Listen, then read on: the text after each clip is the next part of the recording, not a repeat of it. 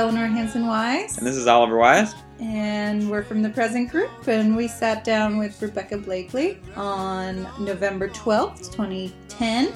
To talk about this season's piece for the Present Group. TPG 16. Enjoy it. Bye. Now you sing a song that I knew when I was young. We can only see ourselves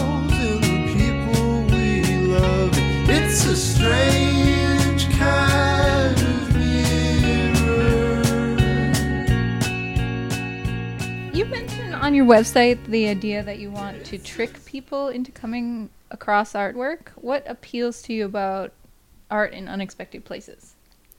Um, there's there's several different things. I really uh, enjoy that experience myself of finding art somewhere ex- unexpected, and so uh, I try to. I always just filter things through my own enjoyment so often. So I, I try to create an experience that I would want to find. And then also, I, there was some just level of frustration of trying to get my show, my, my work in shows and out in the world and, and running into a lot of difficulty doing so. And so, kind of turning to this more subversive way of putting work out there just because that way it could be totally self directed, self produced, didn't require any kind of middleman. Uh, maybe you could explain your, your shop dropping work. Um, so I uh, this is kind of one branch of a sort of two pronged shop dropping endeavor, um, where I, you know, it, take items out of uh, a context that is not normally artistic, and alter them in some way that I, I hope makes them an art object, and. For this one, I was originally putting post it notes in library books. And for another one, I have been doing uh, work in a retail setting, and in in either case, it's somewhere where I hope that someone will recognize it as art in in some way, but uh, but at the same time have kind of an, an inexplicable um, experience.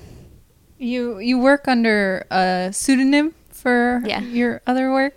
Do you have you always had a penchant for doing something sort of a little bit sneaky, or I mean, how did you start doing?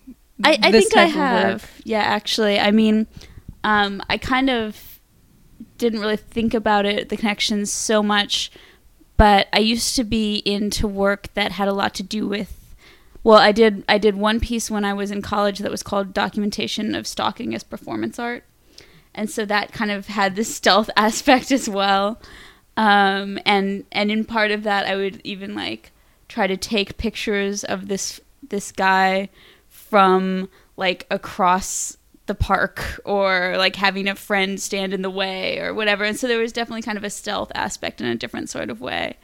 And then I also did a lot of, of paintings that involved reflections where a reflection would kind of reveal um, some aspect of a situation that you might not uh, have without that kind of second viewpoint. And so I think in in both ways, um, I'm kind of interested in sort of a, a sneaky approach to work. You talk about your painting. How much do you see the your painting and your this this shop dropping type of work? How much do they relate to each other?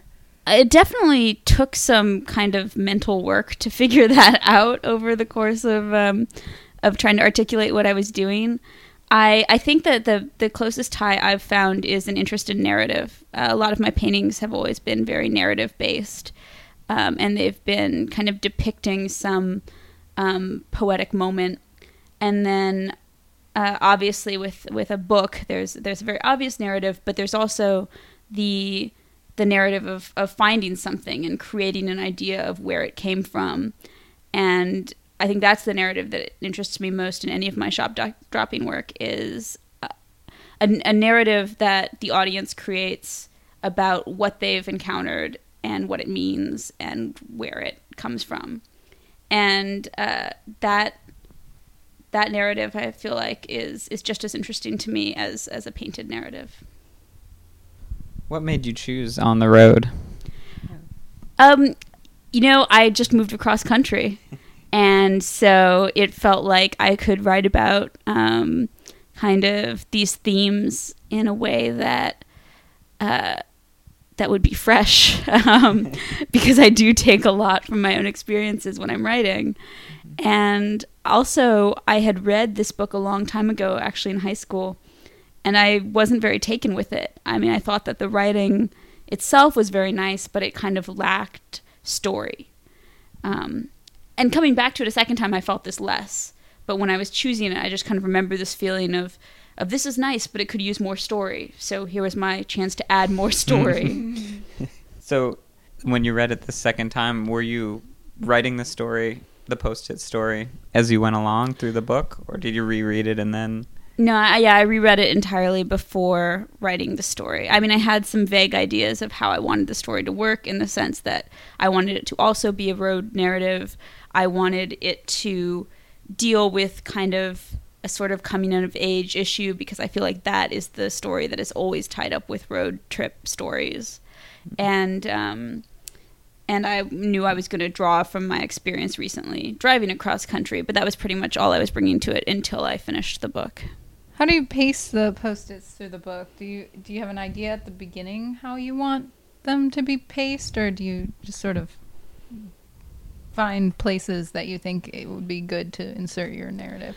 Well, as I'm reading, I will definitely um, like I had a bunch of torn up post-its marking the places where I thought there was a line that was particularly interesting, or a scene that I could see um, coming back in in my narrative, and so um, I mark all those spots, and then I kind of figure out what paces well as far as where I'm quoting actual lines from the book, um, and then also um, as i'm writing the story i'll sometimes think oh this actually connects really well to this part. And so then um, i kind of have these points that connect and then i'll fill in around those with the with the parts that are more amorphous and try to create some sort of evenness throughout so that it's not a big clump somewhere. Uh, unless that's unless that's the way the story works. There are some that i've done where most of the story that i'm inserting is one occurrence. And and then in that case my um my insertions are much more condensed. Why why do you why do you choose to handwrite the in Times New Roman as opposed to your own handwriting or typing out the words or whatever? um i i really again i want this to have kind of a feeling of something special and uh, uncommon and precious um, when someone encounters it. And i think that for me at least a, a feeling of of handwork and of time involved uh, adds a lot to that. And so in order to um, so it's a way of, trying to create some sort of precious object as well as a story. Um, and yeah I don't think just printing it would do that and my handwriting would definitely not do that. This is just something that occurred to me when I was reading it, or when I was reading the first one that you sent us. The idea that because you're sort of embedding your work in a book, you have a unique perspective as an artist where you sort of know the mindset of the person who's viewing your work. You know, whereas like a painter will put it up and they don't really know what the situation is around their piece with a book like you know the frame of mind at least that there's the person experiencing it is in sort of an inward focused moment and also you know like the exact point in the story at least what you're feeling at that moment so you have a sense. I was just trying to think of another type of work or, or media that that has this same aspect and i couldn't really think of it. Is that something that you ever think about Um, well, you know, I actually I feel like I have very little sense of how someone encounters my work because I am writing it having read the book, um, and so I never I'm never coming to both stories at the same time. I'm I'm always uh, I'm always doing one and then the other, and so um, the idea of someone coming to both is actually kind of mystifying for me. Hmm. And my sister, for a Christmas present, made me um, kind of her own little version of this. um, where she added a few post-it notes to a book that she gave me for Christmas, Oh, nice. and it was great. And not only because I enjoyed the experience, but it actually just gave me a much better sense of how it works to encounter something else while you're reading a story, and and how um, how it can kind of pull you through and bring you out of the initial narrative at the same time. Yeah, that was that's one thing we were gonna talk about later, which was that when I was reading it, you when I would get to the post-it notes, I, the switch allowed me to sort of focus more on both aspects of both storylines, sort of. And I we were wondering, we were talking about whether that has to do with how everyone's multitaskers now, and like we're good at switching back. In fact, well, maybe we're more comfortable in that in that way. But for me, I liked the overlay, and it yeah, it made me focus more than like 50 pages of straight on the road. I mean, is that something that you're you're trying to comment on, or is it just sort of a natural way for you to work because you know multitasking is such a part of you know our everyday environment? Um, I initially came up with the idea for doing this actually as just a story idea. I was thinking about. I, I went through a period where I was really interested in reading over other people's shoulders on the subway. like this was just something I tried to do. This is something I tried to notice when other people were doing. Uh, it was really fun, and I started to think about what kind of story you could you could write based on um, to someone reading someone else's book over their shoulder on the subway. And so in this in this idea, um, I was I was punctuating the two people's interaction with the book itself. And um, and so I was thinking of writing this story with all these chunks of another book in it, and I started to think it would make more sense just to put this in a book that already exists and have this secondary story kind of grow out of that. And so um, for me the the back and forth is because I'm really interested in how people interact with books. And so each story kind of explores a character interacting with a book and um, and I feel like maybe this kind of multitasking is almost like a kind of book club in a way of like the the reader and the the, the uh, symbiotic story and the primary story where where each each kind of has its own input. Some of the switches are sort of jarring. You know, the character in the in the post-it note is in a completely different time and space than than the characters in the book. Well, yeah, there are times when I'm playing with that where I'll. There were times uh, there's there's a big stretch of on the road where they're watching jazz musicians. This is the most boring part for me. like I just so I was like I've got to put a post-it note in there because I need that as a reader to get me through. You know, so there are some where I'm I'm kind of commenting on what I need um, at this point in the story. Like I need something different. I need, you know, or this is heavy. I need something lighter, or you know. Um, so so there's some that are responding in that way, and then there are some that are just where the arc of my story happens to hit the arc of this story. You Right. know. But that sort of goes back to the multitasking thing where it's like now there's a boring section, so let's switch Yeah. to something that will keep me, you know, keep you going. I don't No, know. I think you're right. that That's very much there. I I wasn't really thinking about it in those terms. Mhm. Um, I think just because, well, you know, another thing I've always been interested in in books is like layers of narrative. Like House of Leaves is a great one for that, where you have like three different layers of unreliable narrator, and I just think that's so much fun. And so, I think I actually was coming to it from uh, a standpoint of reading people who were already kind of dealing with those multitasking issues. Um, so I wasn't even thinking of them necessarily as a comment on our on our times, but more as a cool thing that writers get to do. you know, Right. Yeah. That was, so that was another thing was like on the back of this book it says the book that defined a generation. And so like I would see that every you know before I started reading it and it just kept making me think about how you know l- viewing this work as sort of something that could only happen now or something that did happen mm-hmm. now. And so that's why that sort of brought up this whole like multitasking issue.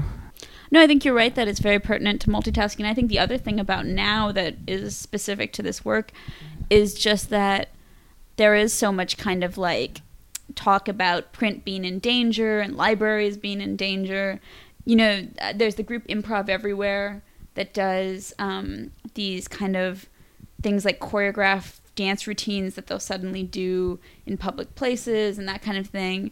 Um, and the the New York Public Library had them come in and specifically ask them to do one to promote the library. Mm. You know, so I'm not the only one feeling like it's good to have art bringing people into books. And I think that that's kind of something that's very specific to our times is this feeling that uh, that that books can uh, use some multidisciplinary help. Yeah. I mean, I, I also think that the the story that you wrote is also very indicative of our generation. You know, I mean the the doldrums of office work and the anxiety of not knowing what you want to do and sort of like the all of our 20s, you know, like the urge to go and do and be something different than what you are. I don't know. I, I agree. I was very much thinking about the people that I know of my specific generation and where they are in their lives right now and where I am and and how everyone is kind of approaching this feeling of, of trying to create some kind of roadmap of their life. And I do see a lot of people kind of postponing their choices in life and, you know, wavering back and forth on their ideas of what's useful and but at the same time I was right before writing this, I was reading a self help book from the 70s, and it was discussing these same issues. And so, hmm. I mean, obviously they played out differently then, but I feel like at the same time as it feels very now to have, you know, characters in their 20s not knowing what they're doing with their lives, not wanting to put themselves in boxes, etc. It's also um, been noticed for quite some time as a, as a just general um, phase of, of life.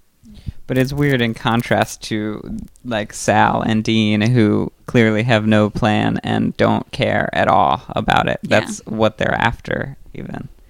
Like, there's no anxiety about not having a plan. Well, and I feel like Sal and Dean kind of contribute to our contemporary relationship with plans in that at least for myself, I grew up with this this sense of like of this being something to aspire to, this planless, restless, um, you know, life of adventure and and I feel like that kind of adds to a lot of the um, kind of confusion that people then face Right. is is sort of you know having their generation defined this way. I definitely sort of like envisioned when I was in high school or college, like spending time doing this kind of, you know, wandering around the country aimlessly with no money, and then you know, I ended up having a long term boyfriend. and that just didn't happen and like you know so i feel like there are all these conflicting forces of this kind of kerouac ideal and then uh, how life actually you know unfolds Right. and then you read the kerouac ideal and you're like wow he's kind of just trying to get drunk and have sex with the ladies a lot like yeah. And he just you can kind of do that any place like Yeah. And they're sort of jerks to Yeah. everybody. Like, they're, yeah I mean, he leaves them in Mexico when he's like on the verge of death.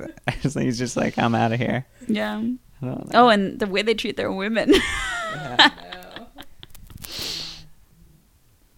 Well, just one point, another point of c- contrast between the characters and sort of now or the story was that was the episode where where like her moment of spontaneity is taking the photo with those with the biker chicks compared to the amount of spontaneity in the book is sort of timid but it, it's also sort of more it seemed more realistic to how it is today and also and the idea that like the pleasure that she was getting out of that partially was like an ironic pleasure and irony is the complete opposite of what there's no irony at all in their world like they're they're seeking complete authenticity it seems like and just that contrast. I yeah i mean that's true and like i think part of that is just that the things that they're doing that are transgressive uh, are not so transgressive any longer you know they're they're getting they're getting drunk and chasing girls like and and at the time that was much more revolutionary now talking to strangers is more i feel like out of the norm they feel completely comfortable doing that. I mean, Talking to strangers. yeah, Yeah. that's- But yeah, that's I mean that's her big moments. The the main character of my story is big moments of kind of of crisis and of you know interest are, are not picking up a hitchhiker, taking this picture with these women, and having her like moment of attempting to have divine intervention spoiled by tourists you know?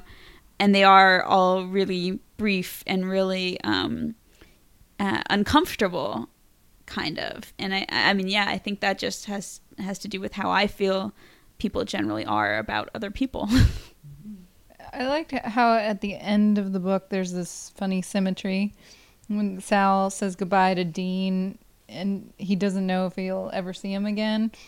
To me, it symbolized the loss of youth and, and his choice and realization that it was time for adulthood, sort of. And in your posted story, your character sort of accepts this looming 30 age and and sort of resigns to this future that's both predictable and debt filled but she she also recognizes that it it's the making of choices that's the grow, growing up. Yeah i mean i feel like that's something i struggle with a lot is making choices. And um and the choice that she makes is not a choice i would ever make because um of all the reasons that i outline. And i feel like what makes her kind of more admirable is that she's willing to do it anyway you know and and i feel like um just in general it's so much more important to just do things um than to uh to think about them excessively. And um and so yeah i was kind of and and i know i had a friend proofread and they read the end as very morose um and i actually didn't mean it to be quite so cynical like i just meant it to be that that even having um having a life that in many ways disappoints you can be a heroic act and and also at the same time fulfilling. I, I don't know if that makes any sense, but I, I saw it as like uh, a good thing to do. Just making choices and making the best of them. yeah You know. Yeah do you do you do you, you don't ever mention a name did you name her No, I didn't. no Um, I you know, uh, I didn't feel like it was necessary, and and especially because with the like inserting it into other books, um, I like it. I, I like it to be as ambiguous as possible, and this is the first time I've written one uh, in first person, Mm. and so I'm not. You know, I, I wanted to keep that kind of um, with all the sort of ambiguities that first person indicates in a situation like this, where the essential question is kind of who put this here, you know, and if you have a name, it's different than if you don't. on our, your website and on our website when we put it up, we're not going to be able to put we're not going to be able to scan the whole book. Yeah. You know, we can scan the pages that you work on, but you know, do you do you see that as not really representative of the work because you because they're inherently tied to each other? Yeah, no, I mean, I think that I do it because it's the best I can do, but it's, you know, it's like having documentation of a performance piece, basically. Yeah, I mean it's going to be a little bit different too. The the fact that these people didn't go to the library and Yeah. check out this book, Definitely. Although that it's still a book that you're. They still don't know it's what they're just- getting, right? yeah, I, I don't think I think it's a surprise still, and I think it's still it's sort of nice that it's coming directly to their home. It's being presented as art, which maybe changes their view of it. but I think that makes it more interesting. Then it's it's less that um that like oh I'm checking out this library book and there's this weird secondary edition, but more like I'm expecting art and I get a book A from book. Penguin or whatever, Yeah. you know, and like it doesn't look like an artist's book, you know. So yeah, it's kind of this yeah sort of reverse Yeah. of uh, of art in unexpected places. it's a book. yeah. Unexpected places. I mean, I wonder. I wonder how many of your books survive. You know, how many of your post-its don't get taken out. Yeah, I mean, I know that if I found one, I'd be very tempted to keep the post-its, you know. Um, but at the same time, I would feel like I should pass this on, let someone else have this experience. But I, I would be conflicted between wanting, you know, the object and and wanting others to have the experience. But then I wonder, you know, if there's, you know, librarians out there that are like, "Hey, get this out of here."